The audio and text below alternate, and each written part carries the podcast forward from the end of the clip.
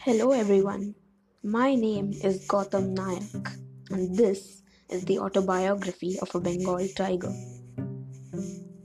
How lonely I am, sitting all alone in the forests of Bengal with no friends and no family. My parents originated from Bali and were brought to India for trade. They managed to escape the clutches of the traders but then encountered another threat. The hunters pursuing their trail. My parents fought bravely but were later wounded and captured by the hunters. I also lost my brother. Of course, I was only just a cub then, but we tigers have amazing memory. That day I ran for my life.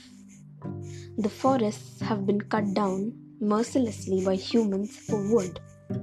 But no one ever thinks of us animals and where we will live. I was rescued 4 years ago by the villagers who brought me to the forest where I live. I get food and water 3 times a day, but it isn't nearly enough for someone like me. I have now become old enough to hunt for my prey, but I'm barely able to because of the lack of wildlife due to poaching in the forests. All the destruction, all the cruelty results in our deaths. That is why there are fewer than 2,000 of the Bengal tigers alive today.